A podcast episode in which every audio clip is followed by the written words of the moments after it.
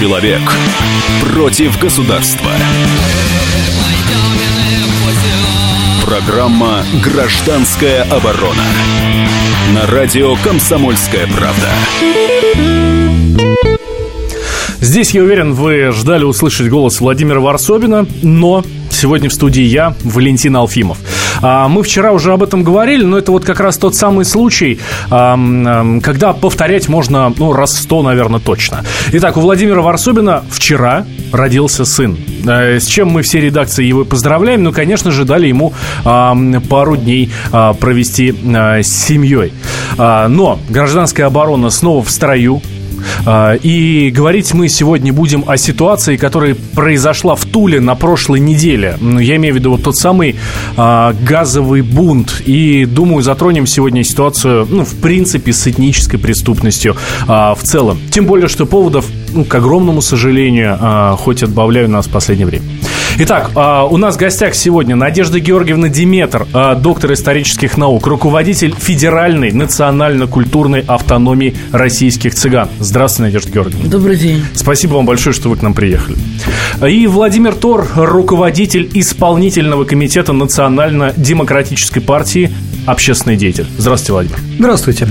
А, наши средства связи, как всегда, прежние. А, телефон студии 8 800 200 ровно 9702. Есть WhatsApp для ваших сообщений. Плюс 7 967 200 ровно 9702. И смс-портал у нас еще есть. 2420 это его номер. В начале сообщения пишите букву РКП. Ну, правда, вот звонки, я думаю, что мы будем принимать несколько позже. А, сначала разговор.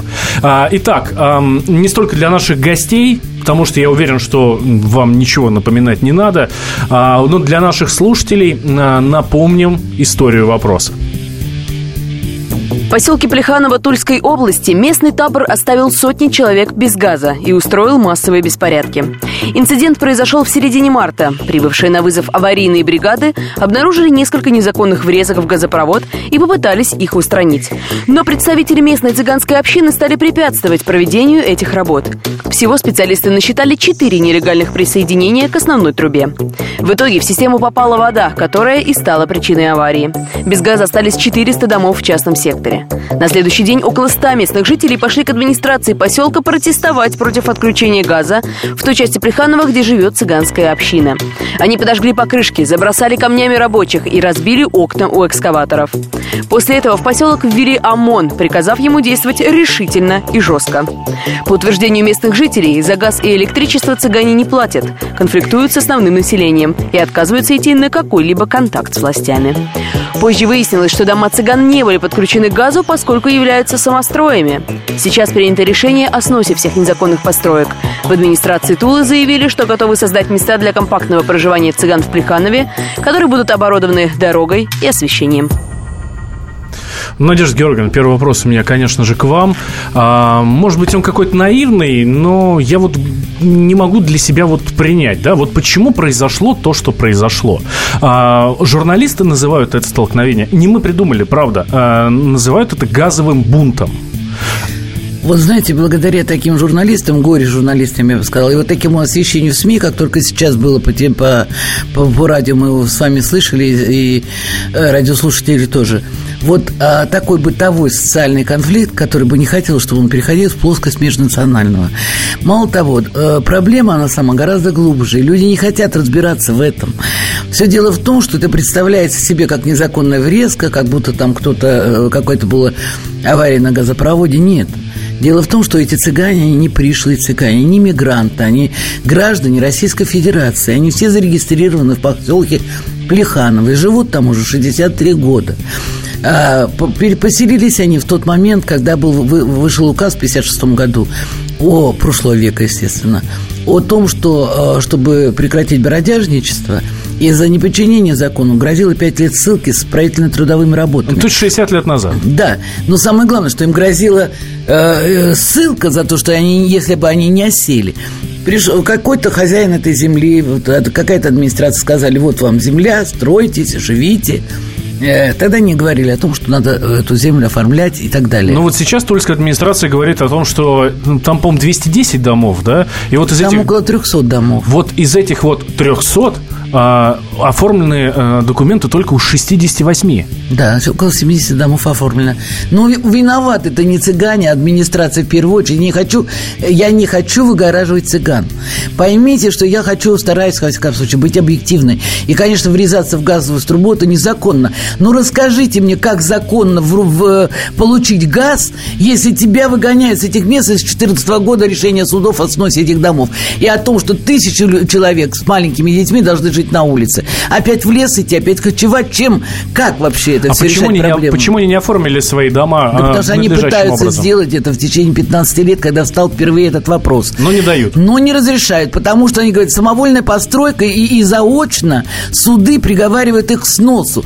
Когда здесь есть такая заковырка юридическая, прежде чем снести строение, нужно выселить людей оттуда. И нужно вынести решение суда очное, пригласить этих людей и принять решение выселения этих судов из этих самовольных построек. А говорят так, нету проблемы, нету людей, нет проблемы, и все.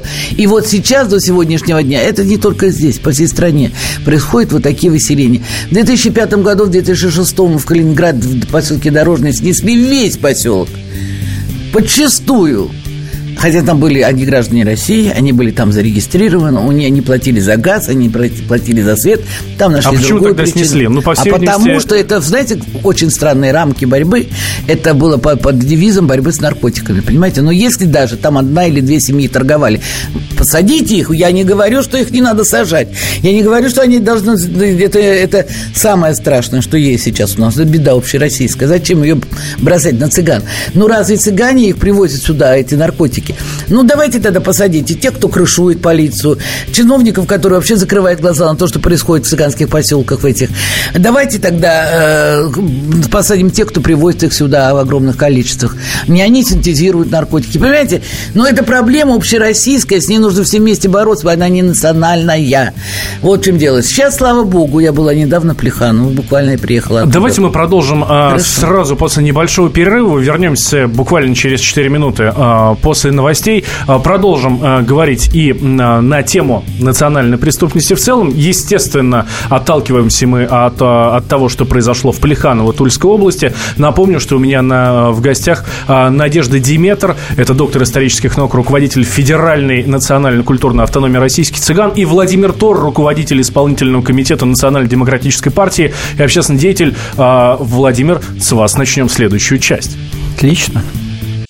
Каждую субботу с 16 до 17 часов на радиостанции «Комсомольская правда» я, Леонид Альшанский, почетный адвокат России, веду передачу «Народный адвокат» и отвечаю на ваши вопросы по проблемам административного права, ГАИ, таможенник, пограничник, гражданского права, дачной амнистии, земельных отношений, обманы страховых компаний. Обо всем этом вы услышите в наших передачах каждую субботу с 16 до 17 часов. Человек против государства. Программа «Гражданская оборона». На радио «Комсомольская правда». Возвращаемся в прямой эфир радио «Комсомольская правда». Э, меня зовут Валентин Алфимов. Э, сегодня я вместо Владимира Варсобина, у которого родился сын, которому мы дали несколько дней выходных. В гостях у меня Владимир Тор, общественный деятель, и э, Надежда Диметр, руков... доктор исторических наук и руководитель Федеральной национально-культурной автономии российских цыган. Говорим мы о о ситуации, которая произошла в поселке Полиханово а, Тульской области. А, раз уж Надежде Георгиевне не нравится вот это вот выражение цыга, газовый бунт, а, поэтому ну, не будем его использовать. Мы же наших гостей уважаем. Владимир, вот история, которая произошла там, в поселке Полиханово, она показательная. Вот если бы это были, если бы это был не цыганский поселок, да, он вообще такой бунт мог бы произойти. Может быть, правда, не национальная тема, и мы вообще тут зря собрались? Ну, знаете, как говорят, если бы у бабушки была борода, наверное, это был бы дедушка. Но у нас все-таки э, газовый бунт произошел в цыганском поселке, в таборе. Э, таких э, поселков по стране превеликое множество, и практически везде это очень тяжелая социальная ситуация. Причем я имею в виду тяжелая социальная ситуация не только для самих цыган, которые там живут, а прежде всего для соседей, для людей, которые живут рядом с цыганами. Это очень проблемное соседство. Как правило, э, табор э, – это, будем называть вещи своими именами, это преступное сообщество где процветает, где процветает огромное количество преступлений, кражи, скупки краденого, э, мошенничество, торговля наркотиками. К сожалению, все, кто живут рядом с цыганскими таборами, знают об этих проблемах. Я э, бывал и в Туре, бывал я и в другом показательном э, поселке, это город э, Кромы, Кимры, около, э, на, на, на Волге 100 километров, по так называемый поселок Голливуд. Угу. Ну, злачное место, где практически в каждом доме э, наркоточка. И это, это чудовищное соседство, с которым жить очень тяжело. Наглая Я ложь. не могу... Вот сразу заявляю, наглая ложь. Да. В поселке Плеханово я ни один человек не торгует наркотиками. Уважаемый, и об этом скажет любой человек вам администрации президента. Да. И 60 лет они прожили без всяких конфликтов это, с окружающим кстати, населением. Кстати, обратите внимание, ни одного не было типичное цыганское конфликта. поведение, что э, как только хватают за руку, выходит женщина в шубе и в перснях, начинает падать на коленях и кричать, да что вы, никто здесь вы кроме шубы вообще ничего не хотите видеть. Никто никогда, никогда не брал. Вообще самые замечательные люди, ничего не делаем, никогда не трогали, не воровали, ничего. А вот, Надежда, правда, местные жители говорят, а об этом э, и наши корреспонденты э, рассказывали у нас же в эфире, а местные жители говорят, это, ну, мы не придумываем, это чистая правда, говорят, что вот цыган конкретно в Плеханово, они боятся, потому что они не уважают э, А я слышала остальных. другое мнение, потому что они говорят, мы ходим вечером, мы никогда не боимся. Они 60 лет прожили, не было ни одного конфликта. И неправда, что это рассадник криминала. Это люди, работяги, самые настоящие. Просто человек не в теме абсолютно. Хорошо. Не а... понимает, что вот есть цыгане колдырари, которые живут компактными поселками. Это только эти цыгане живут. А эти цыгане, вот именно, они занимаются ремеслом. Они сварщики, они строители, они занимаются э, металлом. Они всю жизнь лудили котлы. Это тысячу лет. Они работяги. Это вот такая каста, если хотите, такой, это сам, который работяги. Никогда не было. Когда обрубили... В том числе и в Плеханово, так? В том, не в том числе, а именно в Плеханово так. вот такие и другие компактные поселки. Там живут цыгане, Мало того, так вот эти кимры, которые говорят, о которых рассказывают все, вся, и после этого фильма, и после Соколова Митрича, публикации, за которых он получил медаль себе сюда и признан лучшим журналистом, понимаете, за освещение межнациональной темы. Это сплошной вот обман. Там рядом то же самое и то же самое происходит. Ну, послушайте, ну нельзя это делать цыганской темой вообще эти наркотики. Но их в Плеханове даже нет. Почему да сейчас возникает этот вопрос? Откуда он берется вообще? И потом, окружающие, я с ними разговаривал неоднократно, еще 2-3 года назад, 7 лет назад. Я была много раз там, в этом поселке. Ну, никогда никаких нареканий. Когда обрубили газ всем, тогда люди, естественно, и то их будировали, будировали СМИ, будировали журналисты на их высказывания. Ну, не было никогда там конфликтов. Ну, не рассказывайте вы мне, ну, не было. И кто живет рядом с цыганами, никогда не бывает никаких конфликтов. Они знают, не знают, знаете, кто ненавидит и кто боится? Кто не знает цыган. От незнания идет все. Вот когда не знаем мы друг о друге ничего, Но в вот то отсюда же время, идет предубеждение. В то же время у нас э, ходит такое общественное мнение, что э, цыгане наркота. Конечно. А кто виноват? А кто виноват? Вы знаете, говорят, цыгане воры. А то, что украли остальные в два раза, я не знаю, даже по, по сравнению с цыганами, они просто мелкие какие-то, я не знаю, кто. Такое понимаете? типичное оправдание. Не мы такие, жизнь такая. Um, что касается этнической составляющей ну, вот, а, вот этого конфликта, um, кроме того, что ну вот цыгане, они такие, вот э, общественное мнение сложилось. Э, в принципе-то можно еще что-то предъявить, Владимир, ну, по данной ситуации, да по нет, Тульской? проблема же не в том, э, предъявлять или не предъявлять. Предъявлять – это, знаете, такой скандал. Давайте покричим, ты украла, нет, я не крала, ты, ты крал, нет, я не крал, и прочее, это несколько бессмысленно. Вопрос в том, что делать-то в этой ситуации. Ситуация заключается в том, что э, цыганский табор э, по своей природе это такая институциональная ловушка, вот, которая сложилась и с которым э, нет нормального выхода.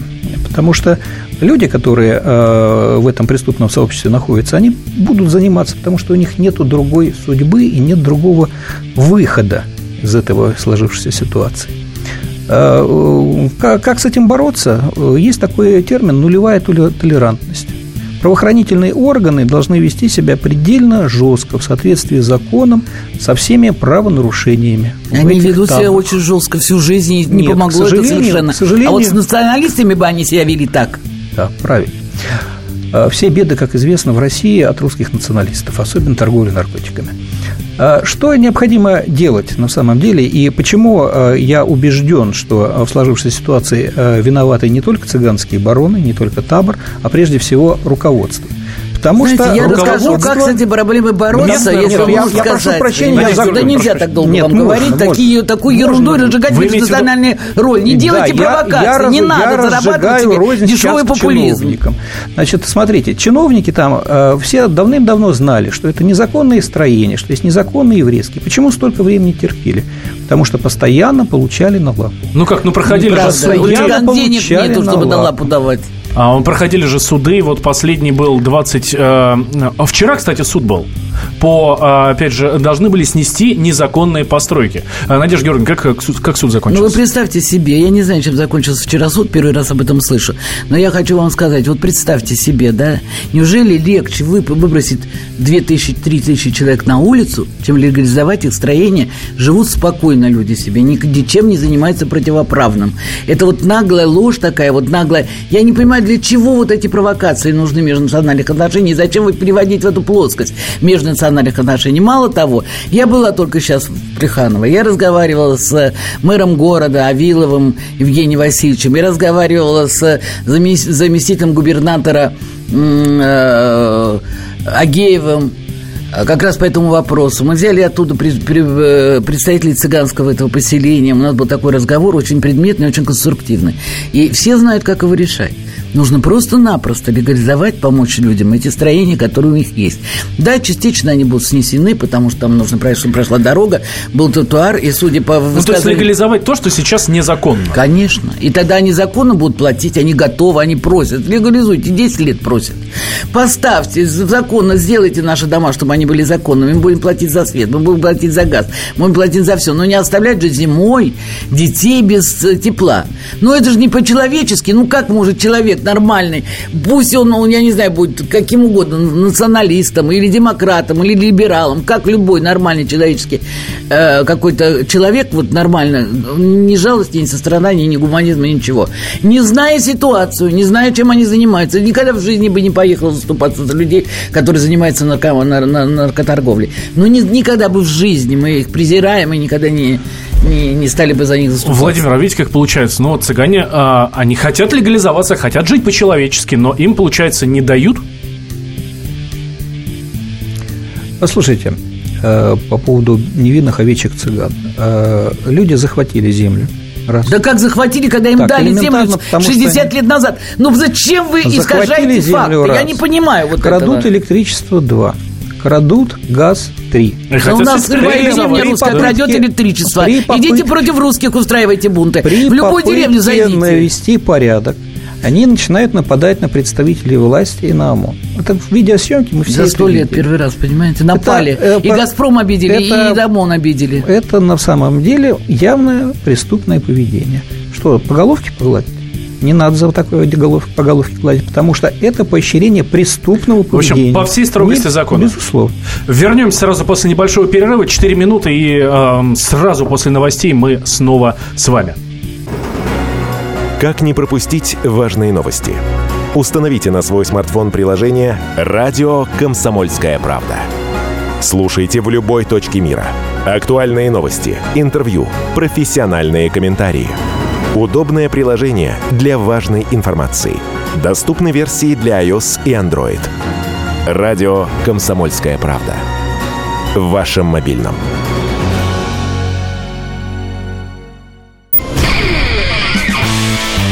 Человек против государства. Программа «Гражданская оборона». На радио «Комсомольская правда».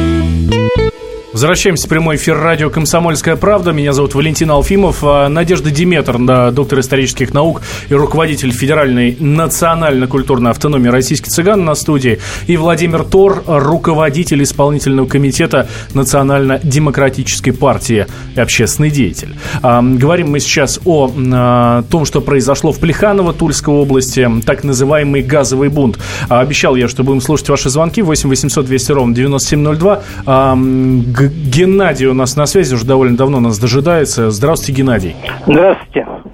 Слушаем вопрос, вас внимательно. Вопрос Надежды Григорьевны. Надежда Григорьевна. Георгиевна. Э, Георгиевна, ну, простите. Э, вы сказали, что в Плеханово цыгане работают, там что-то делают. Как, у них официально есть какие-то фирмы или нет их? Есть официальные договоренности с целыми заводами, они там ремонтируют станки, они все есть, они работают, они действительно работают. Это ну, рабочие лошадки. Все, все по закону, трудовые все по закону, книжки, трудовые книжки, все есть. бюджет и так далее. Конечно. А как же? А что цыгане не покупают в магазинах продукты и не платят налог с этих продуктов? Вы же знаете. Ведь тоже они в связи. Одно они... дело налог с этих продуктов, Я другое понимаю, дело, вот а другое дело налог, да, 13% да, налог на подоходность. Да, лиц, представьте да. себе. И хотелось бы, чтобы часть бюджета какая-то шла на устроить своих поселка тоже, понимаете, какая-то часть пирога вот этого и доходила бы и до них. Ну, здесь, э, я думаю, что стоит отметить, что и все русские, кто живут вокруг, у них, э, конечно, они точно конечно. так же не, э, не получают от местных властей Вы знаете, того же, что и цыгане. Вот там очень четкая граница. Там, где живут не цыгане, и слава богу, что там все в порядке. Там есть свет, там есть гад, там mm есть асфальт, там все законно. И там, где э, цыганская половина, там нет ничего.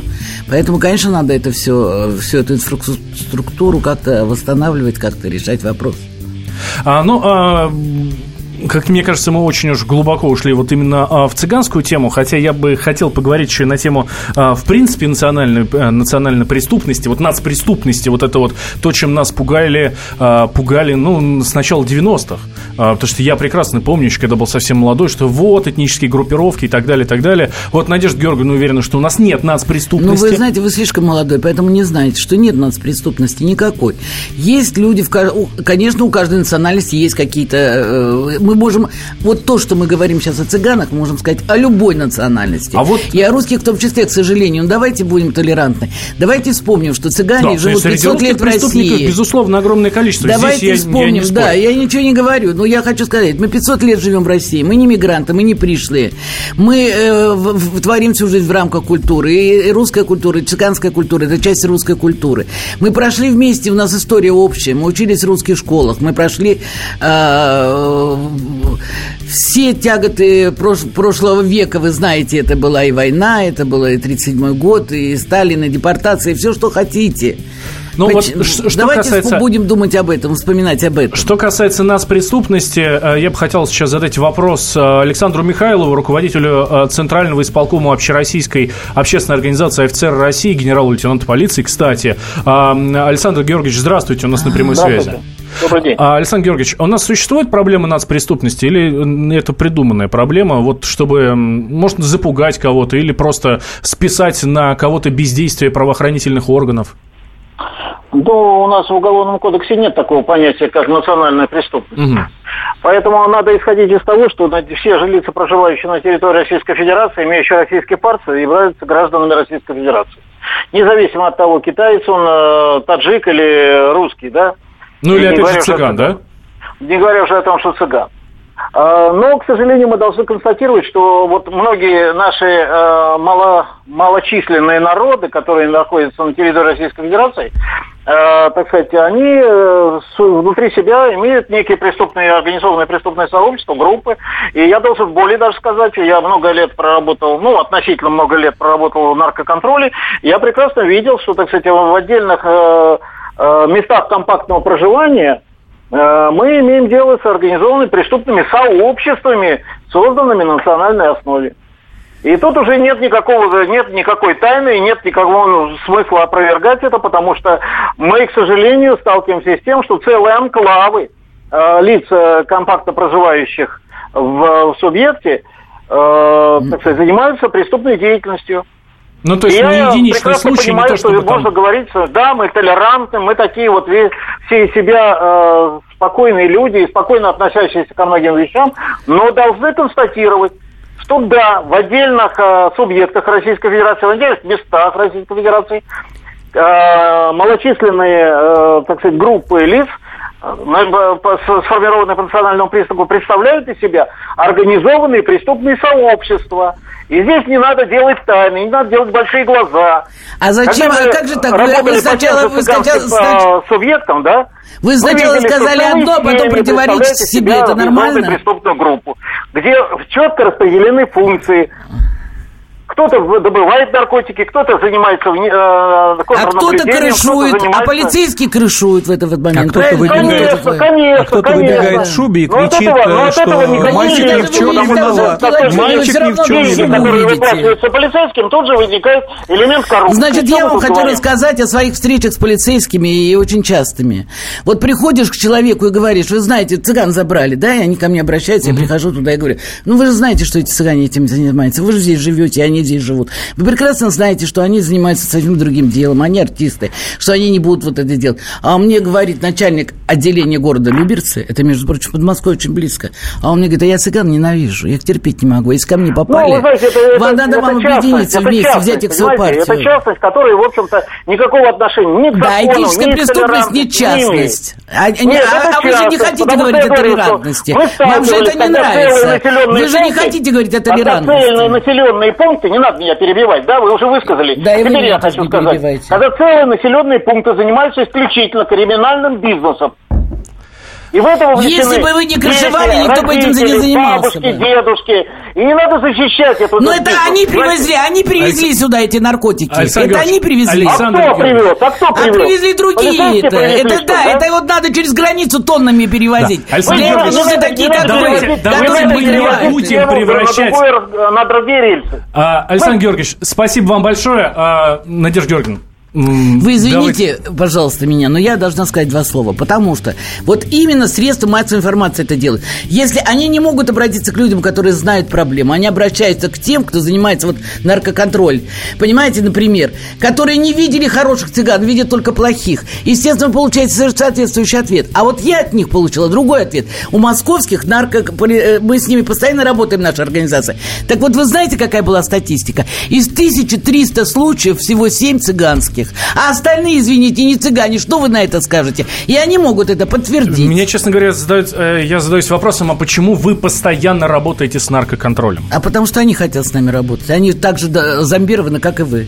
А, Владимир, Все ну, зомбированы кругом. а, ну вот Вся рота шагает не в ногу, один подпоручик шагает.